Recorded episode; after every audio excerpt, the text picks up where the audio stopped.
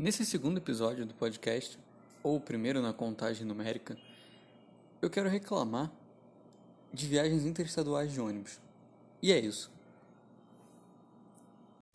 Muita gente sabe que eu passei um bom tempo viajando em ônibus interestadual. Justamente por isso, eu desenvolvi uma vontade muito grande de nunca mais ter que fazer isso.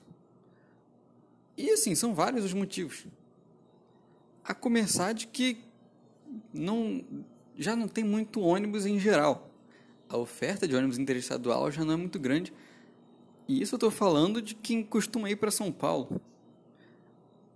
Apesar de Rio, São Paulo especificamente, e até Niterói, São Paulo, ter bastante coisa, bastante ônibus, bastante horário, não é.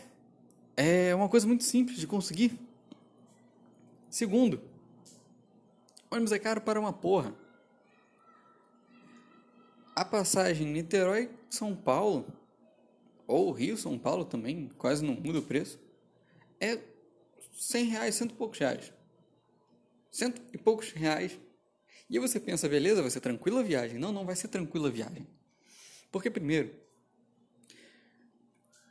Ai, caralho, que ódio. Inventaram, nosso amigo Juliano Kubitschek, principalmente, decidiu que ia ser uma boa ideia num país do tamanho do Brasil enfiar uma porrada de rodovia. E você pensa, bom, São Paulo, Rio de Janeiro, a Dutra, Dutra tranquilo, suave. Porra, não, não é. Tem uma caralha de uma serra gigante no meio das duas cidades. E aí o que você faz? O ônibus não sobe aquilo rápido.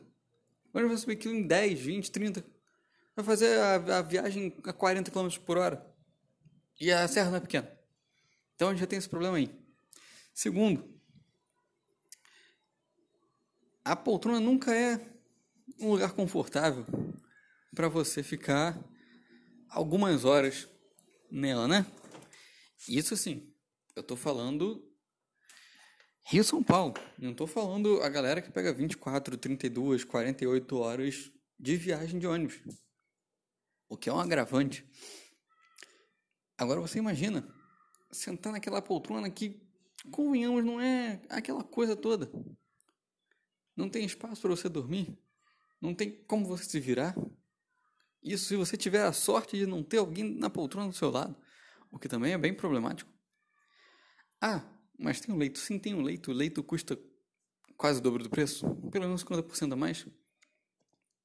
E você pensa, beleza, mas dá pra aguentar, é só uma viagem. Fecha o olho e dorme. Tudo bem, dorme. Mas aí você acorda e você não tá onde você deveria estar. Tá. Porque a parada é sempre uma parada inconveniente. Mas tudo bem. Vamos, vamos fingir que de qualquer jeito, qualquer transporte terrestre tem que ser uma parada. Afinal, o motorista não vai andar no meio da madrugada, os 8, 10, whatever, quantas horas fosse, para te levar no lugar. Faz sentido. Então aí, a gente vai para o outro ponto mais complicado, que é o fato de que você, ao parar na estrada, só tem uma opção de comer. E é um lugar que a comida vai te custar pelo menos uns 8, 10 reais uma coxinha. Você pensa, pô, pelo menos uma coxinha boa. A coxinha da Real lá em Sorocaba era quase 10 reais. Mas ela era muito boa. Mas não. Não é uma coxinha boa. É uma coxinha merda. É uma coxinha fria. É uma coxinha que tá lá desde de manhã e agora são duas e meia da manhã. E você ainda tá com fome, porque afinal a última vez que você comeu foi quando você saiu da sua cidade. Isso foi há quatro horas atrás. Você tá no meio de Resende. E você pensa, beleza, eu vou comer alguma coisa. Vou comer uma coxinha, comer um espetinho de frango, sei lá, qualquer coisa para encher minha barriga. E você paga 15 reais. Talvez eu esteja bebendo uma cerveja enquanto eu falo isso. Afinal, tá aí uma solução. Virar um álcool e apagar a viagem inteira. Talvez não seja tão saudável, talvez.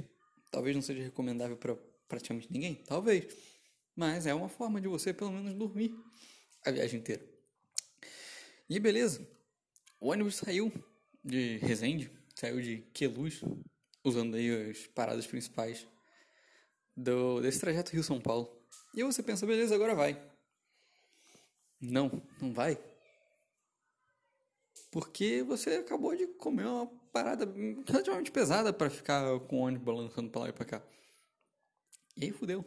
Porque você não consegue dormir porque a sua barriga tá zoada. E convenhamos que banheiro de, de, de ônibus, né? Já começa com o banheiro da rodoviária em si, não é lá muito. Eu queria que alguém, se um dia isso for pra frente, esse projeto, e alguém pudesse patrocinar, eu queria muito que uma cerveja patrocinasse esse programa.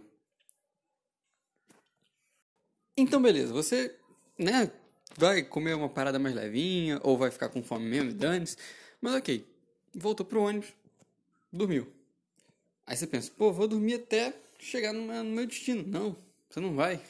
Porque você vai começar a chegar na cidade, ou vai passar por alguma parte mais iluminada da, da, da rodovia, e o que vai acontecer? O cara do outro lado do, do, do ônibus deixou a cortina acesa, a cortina aberta. Então, aquela luz que tá lá fora vai pegar no teu olho e tu vai acordar. Mesmo que seja 4 horas da manhã, tu vai acordar, porque, né? Tá o, o negócio na tua cara. E aí, você, pô, não, agora eu vou, vou conseguir dormir. Passou já a cidade. Aí passou a cidade, tem mais duas horinhas só. Então, você dormiu uns, um pedacinho de duas horinhas, mais outro pedaço de duas horas, mais um outro pedaço de uma hora, e aí? Dormiu todo estraçalhado, naquele banco esquisito. Se conseguir reclinar, porque tem banco que não reclina mais. E aí você chega. Putz, cheguei no meu lugar. Não, você chegou na rodoviária ainda. E aí tem que sair da rodoviária. Enfim. A questão é. Ônibus intermunicipal, não. Mas aí você pensa, ah, só no Brasil isso aí. Num lugar mais de boa, num lugar mais rico, vai, vai ser suave. Não, não vai ser suave. Eu pensei que ia ser suave quando eu tava em Washington pro Mundial e fui pro, pra Nova York por uma, umas horinhas assim. Então a gente falou, pô, vamos pegar um ônibus, já que o ônibus era metade do preço do trem. A gente queria pegar trem, mas não dava, etc, etc. E beleza, a gente pegou o ônibus. A ida de fato foi tranquilaça.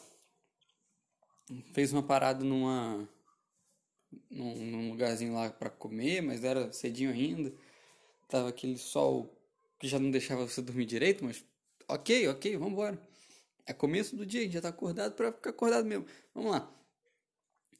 Beleza, mas na volta, além de um rolê que eu devo deixar para contar histórias separadas.